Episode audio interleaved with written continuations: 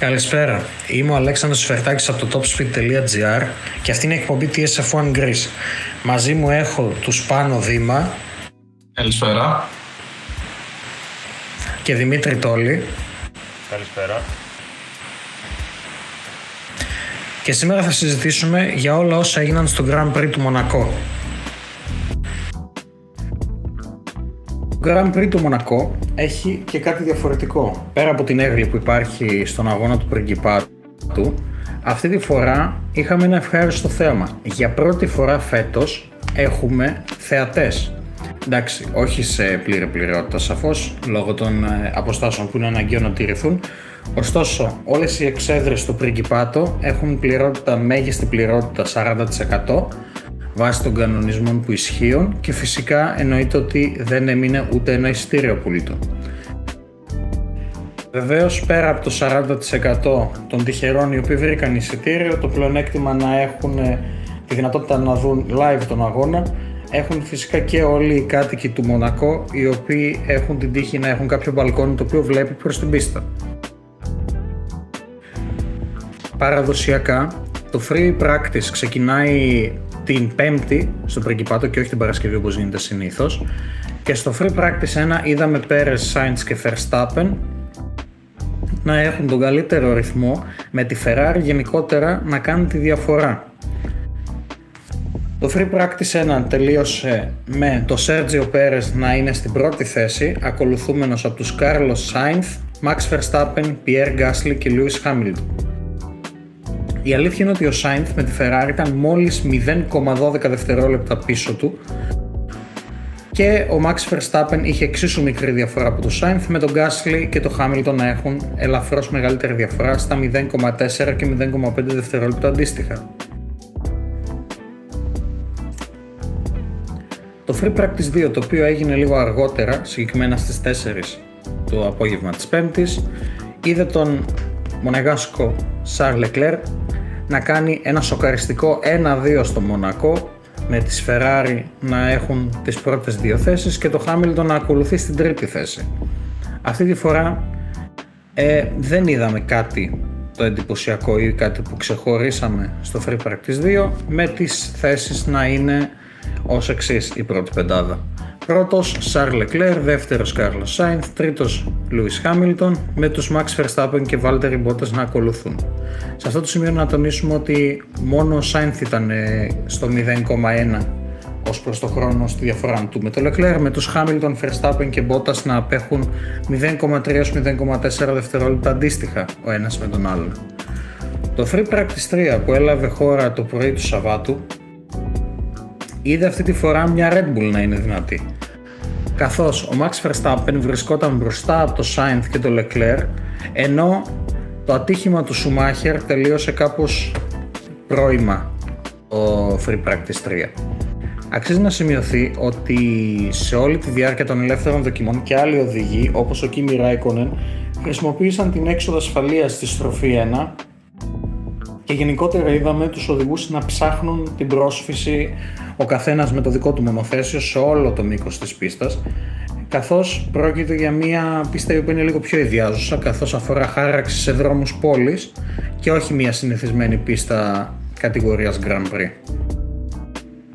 Το Free Practice 3 έληξε με το Max Verstappen να βρίσκεται στην πρώτη θέση, ακολουθούμενος από τις Ferrari των Sainz και Leclerc, ενώ ο Valtteri Bottas βρισκόταν τέταρτος με πέμπτη να ακολουθεί η δεύτερη Red Bull του Sergio Perez.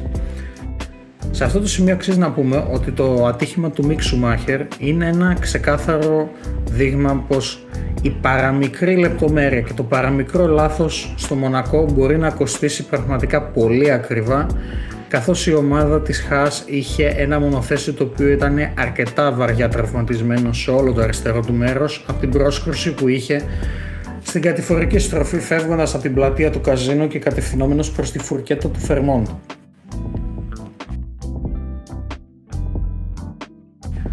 Στο κομμάτι των κατατακτήρων δοκιμών του Σαββάτου είχε μεγάλο ενδιαφέρον γενικά το πώς είδαμε τα πράγματα να διαμορφώνονται. Αρχικά να πούμε ότι στο, στο elimination του Q1 είδαμε τους Σουνόντα, Αλόνσο, Λατίφη, Μάζεπιν και Σουμάχερ να αποχωρούν Στο Q2 αποχώρησαν οι Esteban Ocon, Ricciardo, Stroll, Raikkonen και Russell με το Russell να είναι αρκετά άτυχος στην προσπάθειά του. Ενώ το Q3 σταμάτησε νωρίτερα, εντάξει, για την ακρίβεια μόνο 18 δευτερόλεπτα πριν το, πριν το πέσιμο της καροσημαίας καθώς ο Leclerc είχε ένα ατύχημα το οποίο ωστόσο χάλασε και όλους τους καλούς γύρους που φάνηκαν να έχουν οι Verstappen, Bottas και Hamilton οι οποίοι βρίσκονταν πίσω του. Αυτά είναι λίγο συνοπτικά το τι έγινε. Πάμε λίγο τώρα να συζητήσουμε μαζί με τον Δημήτρη πιο αναλυτικά τι είδαμε σε, όλο το, σε όλη τη διάρκεια των, των κατατακτήρων δοκιμών του Σαββάτου.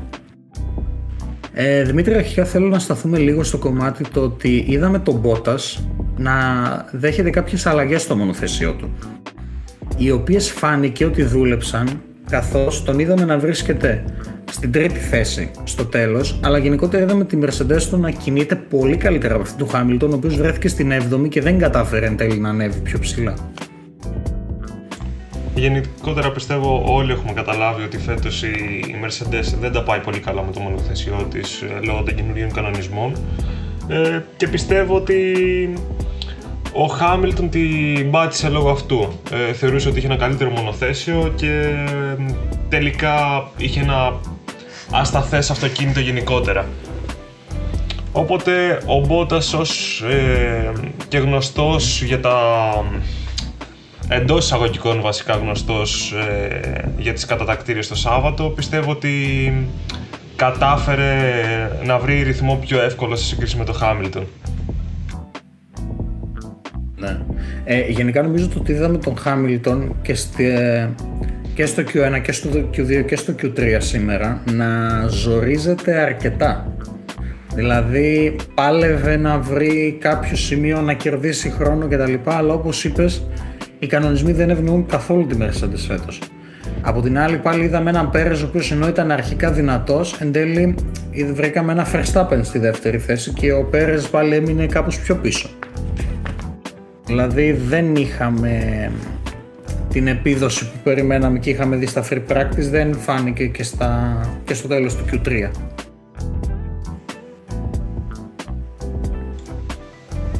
Σίγουρα και πιστεύω ότι ο Πέρες τα έδωσε όλα. Δεν ξέρω τις διαφορές στο μονοθέσιο, ε, αν είχαν διαφορές στο μονοθέσιο ο Verstappen και ο Πέρες, αλλά σίγουρα τα έδωσε όλα. Δεν είχε κάνει ούτε ένα λάθος ε, αλλά εντάξει, ο Verstappen είναι Verstappen, σίγουρα.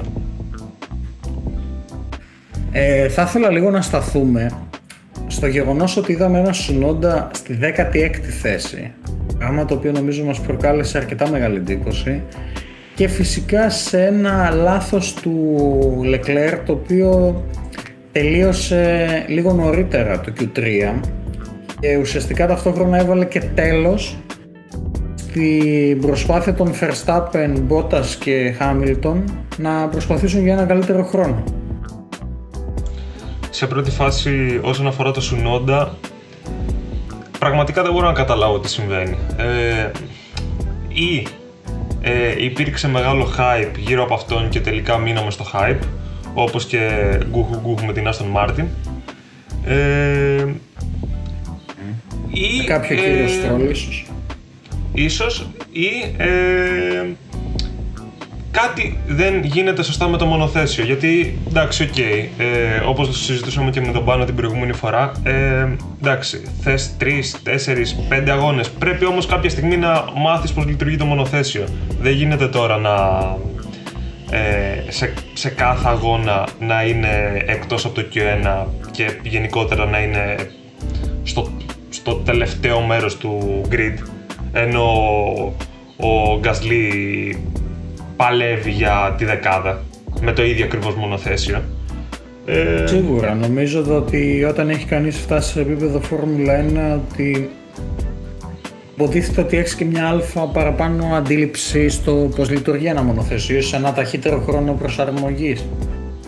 Δηλαδή βλέπουμε ας πούμε και έναν Σουμάχερ ο οποίος παρόλο το ότι έχει ένα άφλιο μονοθέσιο άφλιο σε σχέση με τα υπόλοιπα προσπαθεί για κάτι. Φαίνεται ότι αρχίζει και βρίσκει ρυθμούς. Ε, ο Σουνόντα από αυτά που είδαμε, προσωπικά η δική μου εκτίμηση είναι ότι μέχρι το τέλος της χρονιάς θα δούμε κάποια βελτίωση. Δηλαδή αυτή τη στιγμή δεν εκτιμώ ότι πρόκειται για hype, αλλά ότι ίσως έχει, έχει κάνει μία κοιλιά στις επιδόσεις του, πράγμα το οποίο θα εξομαλυνθεί. Θα θέλαμε να εξομαλυνθεί ακριβώς για να δούμε και στο, και στο μεσαίο κομμάτι του grid ε, κάποιες παραπάνω μάχες. Δηλαδή να δούμε μια γενικότερα πιο δυνατή Αλφα Τάουρη. Όχι μόνο από ένα από τα δύο μονοθεσία της. Ε, αυτό το οποίο μας έκανε λίγο εντύπωση νομίζω είναι ο τρόπος με τον οποίο είχε το ατύχημά του ο Λεκλέρ. Δηλαδή ήταν ε, στο κομμάτι μετά το εσάκι που βγαίνουμε από το τούνελ φάνηκε ότι εκτίμησε αρκετά λάθος τη στροφή. Δηλαδή, άλλο πλησιάζω και ψηλό ακουμπάω την μπαριέρα. Άλλο κάνω τον μπροστά δεξιά τροχό μου να πέσει κυριολεκτικά πάνω της. Ποια η εκτίμησή σου, ότι ήταν όντως λάθος, έγινε ψηλοεπίτηδες, ένιωθε την πίεση ίσως να κάνει έναν ακόμα καλό γύρο γιατί ήξερε ότι από πίσω του έχει μία Red Bull και δύο Mercedes οι οποίες σίγουρα θα τα δώσουν όλα καθώς πλησιάζουν προς το τέλος του Q3. Γενικότερα όπως είδαμε και στο ατύχημα του Σουμάχερ και νωρίτερα του Λατίφη ε, α, και του Αλόνσο βασικά που είχε ναι. λίγο παρακάτω ε, αυτή η πίστα πραγματικά δαγκώνει. Ε, δεν, δεν συγχωρεί λάθη. Και ίσως ευθύνεται και σε σύγκριση με παλιότερα ότι τα μονοθέσια όταν φτιάχτηκε αυτή η πίστα ή πρωτοσχεδιάστηκε τα μονοθέσια ήταν πολύ μικρότερα, καμία σχέση με τα σημερινά. Ε, Σίγουρα και αυτό παίζει το ρόλο του. Οπότε... Αλλά γενικά όπως είπες έχει ένα αυξημένο επίπεδο δυσκολίας, δηλαδή πραγματικά ε, η διαφορά μεταξύ του ότι οδηγώ στο απόλυτο όριο των δυνατοτήτων μου και σαν οδηγός και σαν αυτοκίνητο με το ότι έχω πέσει πάνω σε κάποια μπαριέρα, το έχω χάσει ή γενικά θα χρησιμοποιήσω ας πούμε στην περίπτωση της στροφής ένα, την έξοδο ασφαλείας για να μπορέσω να, ξανα, να κάνω την αναστροφή και να ξαναμπω νομίζω ότι είναι πάρα πολύ λεπτή. Πράγμα το οποίο σίγουρα θα κάνει και πολύ ενδιαφέρον τον αγώνα σε μια πίστα η οποία παραδοσιακά δεν φημίζεται για τις προσπεράσεις δηλαδή δεν είναι τόσο πολλές ε, βασίζεται περισσότερο στη στρατηγική παρά τόσο στις προσπεράσεις αυτές καθ' αυτές. Τέλος πάντων, όσον αφορά ε, τη Ferrari, θα ήθελα να σχολιάσω και πιστεύω ότι όλοι έχουμε την ίδια πορεία. Τι έγινε αυτή την εβδομάδα, τι upgrades κάνανε; Δηλαδή, δεν γίνεται ξαφνικά εκεί πέρα που παλεύεις για τρίτος τέταρτος να πας πρώτος. Και δεν είναι μόνο θέμα της, ε, τους, του σημερινού σήμερα με τις κατατακτήρες είναι ότι και στο FP3 και στο FP2 ήταν φοβερή και πραγματικά η, η McLaren που είχε τον ίδιο ε, ρυθμό ανόδου δεν κατάφερε να βγει πρώτη και δεύτερη, οπότε τι έχουν κάνει τα παλικάρια; Ναι, η αλήθεια είναι ότι όπως λέει και η γνωστή ρίση πώς τους πετσόκοψες έτσι, πώς τους beat έτσι ε, ναι, είχε πραγματικά αυτό το Σαββατοκύριακο θα δούμε αν έγιναν κάποια upgrades και ποια είναι αυτά. Μας πει ο πάνω σίγουρα περισσότερα σε αυτό αν υπάρχει κάτι. Αλλά ναι, τους θέλει το Μονακό. Και από την άλλη όπως είδαμε ας πούμε οι Mercedes στον Bottas αυτό που δοκίμασε απλά δούλεψε άψογα, δηλαδή τρίτος. Ε, θα γίνω λίγο κακός και θα πω ότι για Bottas αυτό είναι, αλλά είναι εκεί που είναι, ότι ο Χάμιλτον έμεινε λίγο με την όρεξη. Έδωσε αρκετά. Δηλαδή μετά, μετά την εκατοστή Πολ έβδομος. ναι. Ε, τώρα μένει να δούμε ο Λεκλέρ αν θα επηρεαστεί από το ατύχημα το οποίο είχε καθώς αν χρειαστεί να αλλάξει κυβότιο καθώς με τον τρόπο που χτύπησε αν ο, αν ο άξονας της δεξιάς μεριάς ε, προκάλεσε κάποια ζημιά στο κιβώτιο και χρειαστεί κιβώτιο, αυτό σημαίνει πέναλτι 5 θέσεων. Οπότε αύριο θα έχει ενδιαφέρον να δούμε πού θα ξεκινήσει και κατά πόσο έχει επηρεαστεί από αυτό ή αν, οκ, απλά θα το φτιάξουν και είναι όλα οκ και θα ξεκινήσει πρώτος.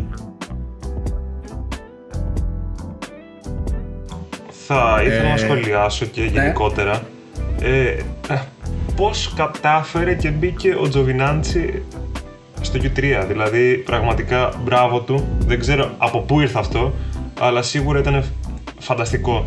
Και πρώτη φορά νομίζω βλέπουμε φέτος ε, Alfa Romeo σε Q3.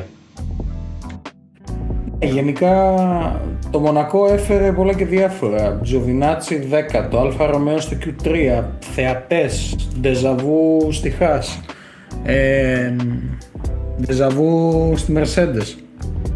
Ε, καλά για τη Ferrari όπως είπαμε σίγουρα ήταν ε, έχουμε ακόμα πολλά ερωτηματικά από πάνω και πολύ θέλουμε να δούμε τι είναι αυτό το οποίο έκαναν και δούλεψε αυτό το Σαββατοκυριακό αλλά πιστεύω ότι θα μας δώσει και ένα πολύ ενδιαφέρον αγώνα. Στον αγώνα της Κυριακής είδαμε εν τέλει το Leclerc να μην ξεκινάει με τη Ferrari να αρνείται να του αλλάξει ένα κυβότιο απλά και να διορθώσει τη ζημιά που είχε έστω κάνοντας το να ξεκινήσει τελευταίος. Ε, θα ήθελα λίγο να ξεκινήσουμε από αυτό και να μου πείτε λίγο τη γνώμη σας πάνω. Ναι, εντάξει, okay. μας πόνεσε λίγο πολύ όλους πιστεύω όλο αυτό, το ότι ο Leclerc δεν ξεκίνησε. Για κάποιο λόγο κάτι μέσα μου μου το έλεγε το Σάββατο ότι όντως πάνε για Σασμάν και τα λοιπά. Αλλά την Κυριακή το πρωί που ξύπνησα και είπε Ferrari παιδιά όλα καλά, θα ξεκινήσουμε. Δεν υπάρχει πρόβλημα. Λέω κομπλέ, κάτι θα παρουσιαστεί. Ferrari είναι, τελικό είναι, κάτι θα χαλάσει. Εν τελικά δεν κατάφερε καν να ξεκινήσει, όπως είδαμε όλοι. Εντάξει. Ε, μία ρίσκο, απ' την άλλη ήταν όντως ρίσκο ή το ξέραν ήδη και προσπαθούσαν μέχρι τελευταία στιγμή να πιστέψουν ότι κάτι θα φτιάξεις και τα λοιπά. Γιατί από τη μία έχεις το ότι πρέπει να ξεκινήσεις πρώτο, ότι είσαι πρώτος, ξεκινάς πρώτος και με πρόβλημα. Ή αλλάζεις σασμάν, έχεις ένα λιγότερο σασμάν μετά για να αλλάξεις ε, μέσα στη χρονιά και ξεκινάς και τελευταίος. Δεν ξέρω. Ε, κρίμα για τον Λεκλέρ και σπίτι του κιόλας. Ε, αλλά γενικά, εγώ αυτό που κράτησα από το Σαββατοκύριακο είναι ότι η Ferrari έχει δείξει πολύ θετικά αποτελέσματα αυτό το Σαββατοκύριακο. Δεν ξέρω, μένει μόνο να δούμε. Εσείς τι λέτε; Εγώ η αλήθεια είναι ότι περίμενα το Leclerc όντως να έκανε έστω την αλλαγή να ξεκινούσε τελευταίος γιατί πιστεύω ότι εντάξει το Μονακό η αλήθεια είναι ότι είναι δύσκολη πίστα για προσπεράσει αλλά ο ρυθμός με τον οποίο είχε η Ferrari, ο οποίος ήταν εξωπραγματικός σε σχέση με αυτά που είχαμε δει μέχρι τώρα, πιστεύω ότι ίσως άφηνε κάποιο περιθώριο να δοκιμάσει κάτι. Δηλαδή ότι, εντάξει ρε παιδί μου, okay, ξεκινήσαμε λίγο πιο πίσω θα πεις, αλλά κάναμε μια προσπάθεια, ξέρω εγώ, δεν θα έμπαινε στη δεκάδα. Ε, τώρα θα ήθελα λίγο να σταθώ γενικά στο κομμάτι της εκκίνησης. Ε, είδαμε ένα Verstappen να ξεκινάει πολύ δυναμικά και στην ουσία να κάνει έναν υποδειγματικό αγώνα με το Sainz να ακολουθεί και τον Norris εν τέλει να καταλήγει τρίτο. Γενικά αυτή τη φορά είδαμε ε, το Verstappen να μπορεί πρώτα απ' όλα όσο είχε από πίσω του τον Bottas να κάνει έναν πολύ καλό αγώνα και να τον κρατάει σταθερά σε μια απόσταση με έναν Μπότας ο οποίος βέβαια κατέληξε με ένα πολύ άτυχο pit stop καθώς ε, εν τέλει εγκατέλειψε εκείνο το σημείο όπως είδαμε. Δηλαδή ένα μπουλόνι χάλασε όλο τον αγώνα. Ε, σε αυτό το κομμάτι θα θέλω λίγο να σταθώ επίσης και να συζητήσουμε πάνω στο κομμάτι του Χάμιλτον. Δηλαδή είδαμε τον Μπότας όπως είπα να είναι στη δεύτερη θέση. Να κινείται εν πάση περιπτώσει στους δικούς του ρυθμούς όπως έχουμε πει και παλιότερα που ok okay, είναι λίγο ναι μεν αλλά. Αλλά είδαμε και ένα Χάμιλτον δηλαδή να ακολουθεί ένα Γκάσλι σε όλο τον αγώνα έβδομος. Πάνο. Α, ωραία πάσα, αυτή μου άρεσε. Ε, εντάξει, οκ. Το Μονακό είναι μια πίστα που δύσκολα προσπερνάς το ξέρουμε όλοι αυτό όσοι παρακολουθούμε και έστω και λίγο. Και ένα αγώνα να παρακολουθήσει, πιστεύω το καταλαβαίνεις. Αλλά ναι, τώρα να μείνεις πίσω από τον Γκάσλι. Γκάσλι. Να βγαίνει ο Φέτελ και να γκρινιάζει εσύ, παιδιά, γιατί με βάλετε μέσα τόσο νωρίς και έχω βγει πίσω από όλους κτλ. Η ομάδα σου φταίει ή ότι ο Γκάσλι έκανε τον γύρο της χρονιάς και βγήκε μπροστά σου οριακά όσο εσύ έκανες speed Και ο Φέτελ αντίστοιχα έκανε το προς τον Γκασλί και προς τα σένα. Μήπως αντί να γκρινιάξει. Ξέρουμε, ok, okay, καταλάβαμε όλοι ότι δεν είχε κάτι, δεν το βόλευε στο μονοθέσιο. Ωραία. Μήπως να ψάξεις τι φταίει και όχι να γκρινιάζεις; Μένα αυτή είναι η άποψή μου. Δες λίγο τι φταίει, δες... Μήπως να σταματήσεις να κλαίγεσαι σαν γκόμενα και να λες ότι σου φταίνει πάντες και τα πάντα όταν ε, δεν είσαι πρώτος ή δεύτερος όταν στην ουσία είσαι σε μια λίγο μειονεκτική θέση σε σχέση με τους υπόλοιπους ή από ό,τι έχεις συνηθίσει εσύ να έχεις το αυτοκίνητό σου σε κάθε αγώνα σχεδόν. Ε, να σου φταίνει πάντες και τα πάντα ενώ όταν κερδίζεις ή όταν κάνεις μια καλή επίδοση είσαι εκλεκτός, είσαι ο wow, είσαι αυτός που έσπασε κάθε ρεκόρ το ένα το άλλο. Δηλαδή, ναι. ok. okay, τα στατιστικά είναι ένα κομμάτι της πραγματικότητας. Κανείς δεν μπορεί να αρνηθεί ότι πρόκειται όντως για έναν πολύ καλό οδηγό. Το έχουμε ξαναπεί Δηλαδή, ε... εντάξει, ορίμασε λίγο. Πες, είχα μια κακή μέρα, πες δεν μας βγήκε αυτό, το αυτό, αυτό, Δηλαδή, δείξε λίγο ομαδικότητα πάνω να θεμάσαι. Δεν είσαι μόνος σου. Πέρα και στην τελική, αν είσαι μόνος σου και είσαι τόσο θεός όσο δηλώνεις, ε, δείξε το μας. Κάνε κάτι γι' αυτό. Σταμάτα μόνο να, το, να κάνεις μπλα μπλα δηλώσεις στα social και στα κανάλια. Κοίτα, κοίτα, θα σου πω. Ε, εγώ αυτό που πιστεύω πέρα από αυτά που είπες, σίγουρα όλοι οι οδηγοί, ε, επειδή είναι από μικρή από τα κάρτ και τα λοιπά, σίγουρα κάποια στιγμή θα χάνανε. Δεν θα βγαίνανε μόνο πρώτοι. Και όπως πιστεύω και οι δικές μας οικογένειες και γενικά η κοινωνία μας περνάει ότι δεν μπορείς μόνο να κερδίσει. Πρέπει να μάθεις πρώτα να χάνεις για να εκτιμήσεις ε, τη νίκη σου. Ε, πιστεύω ότι. Ε, και η ήττα γενικά είναι και αυτή κομμάτι της όλης διαδικασίας. Δηλαδή, ότι ο καθένας έχει μια καλή δηλαδή, μέρα. Ναι, δεν, Τι δεν να είναι μόνο. Πρώτος, ας πούμε, ρε φίλε, που δεν μπόρεσε, που το εγκατέλειψε από ένα μπουλόνι, έτσι. Καλά, ναι, εντάξει, και αυτό το μπροστά δεξιά δεν ξέρω, πρέπει να το κοιτάξουμε στη Mercedes με το μόνο θέσιο του Μπότας. Ε, αλλά ναι, εγώ πιστεύω για ναι, να. αλλά δηλαδή, λίγο με το... Οι δηλώσεις του ήταν, ήταν normal. Δηλαδή, ok, okay, ήταν μια άτυχη μέρα, το ένα το άλλο. Αυτό. Ναι, ήταν μια άτυχη μέρα για την ομάδα. Ο Χάμιλτον ήταν ε, δεν είδα τις δηλώσεις του η αλήθεια δεν με απασχολεί το τι λέει ο Χάμιλτον. Συγγνώμη. Ε, αλλά σύμφωνα με τα team radio που είδα και άκουσα και τα λοιπά, δεν, εντάξει, απλά είναι αυτό που σου είπα. Πρέπει για μένα να μάθει ότι υπάρχει και ότι δεν βγαίνεις πάντα πρώτος. Και ας έχεις το καλύτερο μονοθέσιο και ας έχεις καταρρίψει όλα τα ρεκόρ. Που όντως είναι ένας από τους καλύτερους οδηγούς που έχουν περάσει από τη Φόρμουλα 1. Απλά πρέπει και αυτός να μάθει λίγο να μάθει σίγουρα το ξέρει. Απλά είχε τα νεύρα πάνω εκείνη την ώρα, ξέρεις τα πράγματα κτλ. Οπότε το βγάλε λίγο έτσι. Να. Ε, εδώ θα ήθελα επίσης λίγο και μια δήλωση του εκπρόσωπου τύπου στην Ελλάδα της Mercedes-Benz του κυρίου Δημήτρη Τόλη. Ε, απλά ρε παιδιά το θέμα είναι για μένα ότι Απ' τη μία συμφωνώ μαζί του ότι κάτι δεν πήγε σωστά και πιστεύω όλοι μας συμφωνούμε.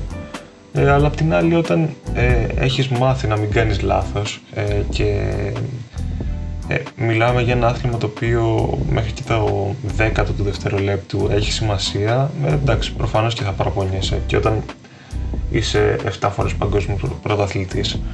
Ε, τώρα Οκ, το ότι ο Μπότας ας πούμε έπαθε ε, αυτό με τα pit stop ε, και δεν κατάφεραν τελικά να αφαιρέσουν το μπουλόνι, προσπάθησε και η Ferrari και τελικά έπρεπε να επιστρέψουν στο εργοστάσιο στην Αγγλία για να βγάλουν το μπουλόνι τελικά και να φύγει η ρόδα τέλος πάντων. Ε, Ok, okay. και ο Μπότας στο κάτω-κάτω έκανε λάθος. Ε, απλά, εντάξει, ε, το θέμα είναι ότι ασχολούμαστε πολύ με το Χάμιλτον και το τι δηλώνει και οτιδήποτε θετικό ή αρνητικό κάνει το σχολιάζουμε πάρα πολύ και το υπεραναλύουμε γενικότερα σαν community. Και ε, εκεί πιστεύω είναι το λάθος. Αλλά εντάξει, απλά θα μείνω ουδέτερος όσον αφορά τα σχόλια του Χάμιλτον. Ε, θέλω λίγο πάνω να σταθούμε σε αυτό το σημείο στο, στην προσπέραση του Φέτελ και στην προσπάθεια του Νόρις η οποία ήταν εντυπωσιακή και μπράβο του.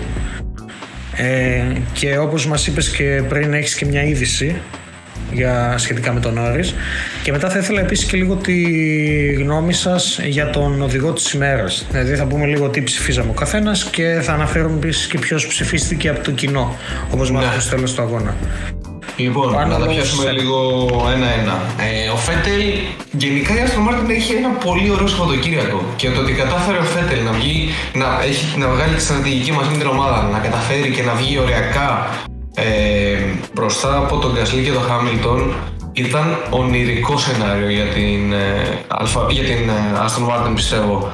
Ε, από εκεί και πέρα, ο Νόρις έκλεισε καινούριο συμβόλαιο όπως είδαμε με τη McLaren ε, το μόνο άσχημο στο Σαββατοκύριακο που συνέβη, όχι στον όρο τόσο, στην ομάδα και προς το Ρικιάρντο κυρίως για μένα, είναι ότι σε κάποια φάση είδαμε ένα στιγμιότυπο που έδειχνε τον Νόρι να προσπερνάει τον Ρικιάρντο, να το ρίχνει γύρω. Ε, δεν ξέρω τι πάει λάθος, αλήθεια, με τον Ρικιάρντο. Δεν ξέρω τι να πω.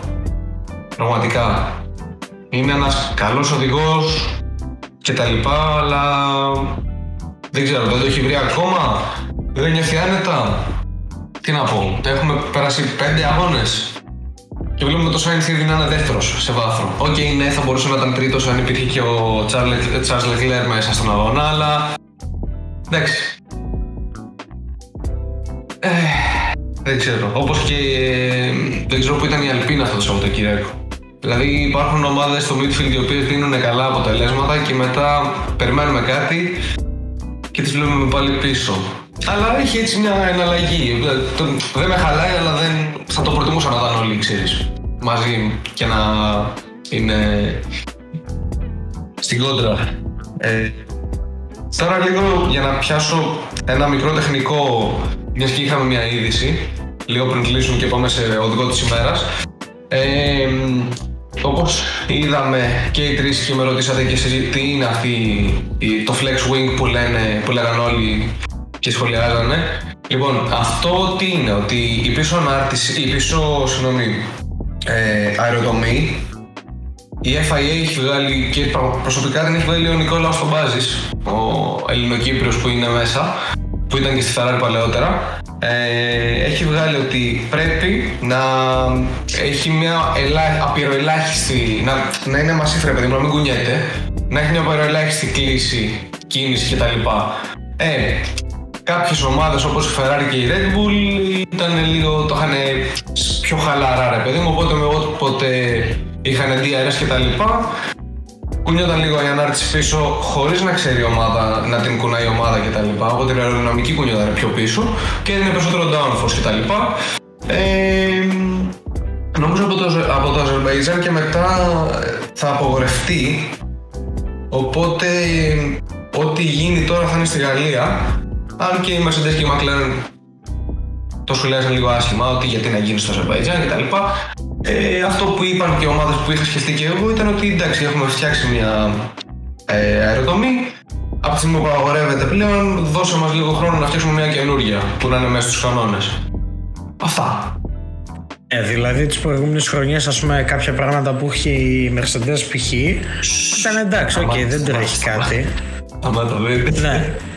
Ήταν στα όρια του, ε, των κανόνων, λέγανε. Δηλαδή, ο παλιμπαιδισμός καμιά φορά και το φάσκω και αντιφάσκω είναι.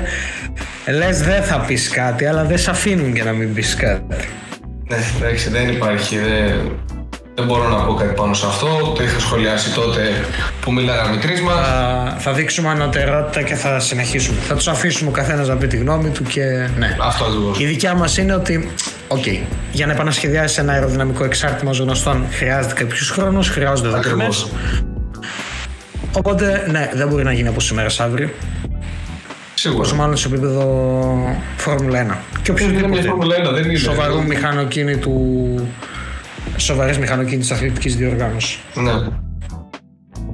Ε, θα ήθελα λίγο πριν κλείσουμε τη ψήφο σας ε, για τον οδηγό της ημέρας ξεκινώντας από, τη, από τον κόσμο το κοινό ψήφισε Φέτελ ε, και εγώ θα ψήφιζα Φέτελ γιατί πραγματικά okay, η προσπέραση του ήταν ίσως το μοναδικό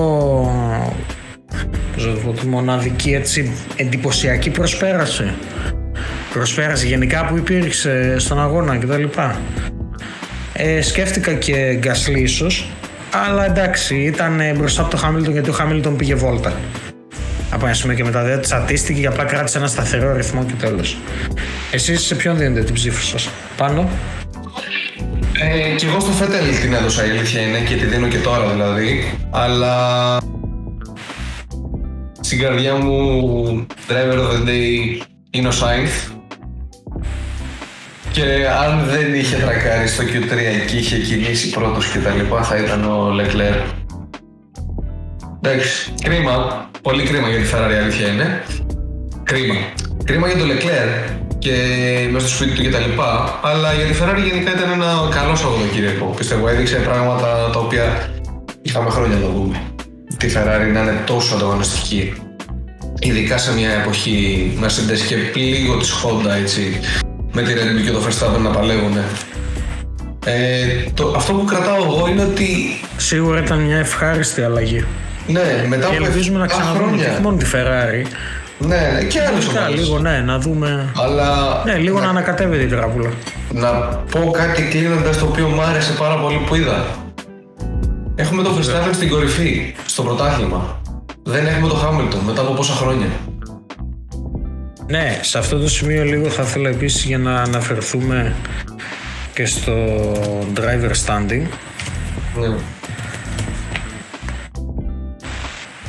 Θα μου δώσετε ένα λεπτό. Ε, Δημήτρη, πες μας λίγο και στη γνώμη σου επί του θέματος. Ποιον ψήφισες; Όσον αφορά, Αλέξανδρα, για τον οδηγό της ημέρας, ε, και εγώ θα συμφωνήσω μαζί σου και πιστεύω ότι ξεκάθαρα ήταν ο Φέτελ από την άποψη ότι ήταν ο μόνος που ε, προσέφερε κάτι ουσιαστικό σε αυτόν τον αγώνα χωρίς να θέλω να υποτιμήσω τους άλλους οδηγούς προφανώς απλά όπως είπαμε και νωρίτερα είναι μια πολύ δύσκολη πίστα για προσπεράσεις και απλά πραγματικά προσέφερε κάτι ε, αυτή τη στιγμή η κατάταξη, η top 5 έχει ως εξής. Έχουμε, έχουμε στην πρώτη θέση το Max Verstappen με 105 βαθμούς. Ακολουθεί λίγο πίσω το Lewis Hamilton με 101. Στην τρίτη θέση έχουμε το Lando Norris στους 56. Ο οποίος ακολουθεί από το Valtteri Bottas στους 47. Θα έχει ενδιαφέρον να δούμε λίγο πώς θα εξελιχθεί η μάχη Norris Bottas γιατί νομίζω ότι και θα υπάρχει ένα ενδιαφέρον. Και μετά ακολουθούν οι Σέρτζιο Πέρε στην πέμπτη θέση με 44 βαθμούς και να τον αναφέρουμε επειδή και αυτός είναι κοντά του έχουμε το Charles Leclerc στο 40 και το Sainz από πίσω να ακολουθεί στο 38. Εντάξει, ε, ήταν εφτάδα. Αλλά γενικά νομίζω το ότι έχει ένα ενδιαφέρον να τους δούμε ως εξής. Ε, πρώτα απ' όλα στο top 2 Verstappen Hamilton, τι θα γίνει, το οποίο νομίζω θα έχει ενδιαφέρον. Και μετά νομίζω οι θέσεις 3 με 7 επειδή είναι πολύ κοντά, δηλαδή Norris, Bottas, Perez, Leclerc και Sainz. Ε, επειδή και βαθμολογικά είναι σχετικά κοντά όλοι μεταξύ τους ε, νομίζω θα έχει ένα ενδιαφέρον να δούμε πώς θα εξελιχθεί. Έχουμε ακόμα αρκετούς αγώνες, ε, πλησιάζουμε στο 1 πέμπτο ή το έχουμε περάσει περίπου της χρονιάς αλλά έχουμε δρόμο ακόμα, δηλαδή το 80% περίπου είναι μπροστά μας. Ε, θα ήθελα να σας ευχαριστήσω σήμερα όλους που ήσασταν μαζί μας. Είμαι ο Αλέξανδρος Φερτάκης από το topspeed.gr Μαζί μου είχα τους Πάνο Δήμα και Δημήτρη Τόλη περιμένουμε στην επόμενη εκπομπή όπου θα αναφερθούμε στον αγώνα του Αζερβαϊτζάν. Ευχαριστώ πολύ που μας ακούσατε. Καλό βράδυ.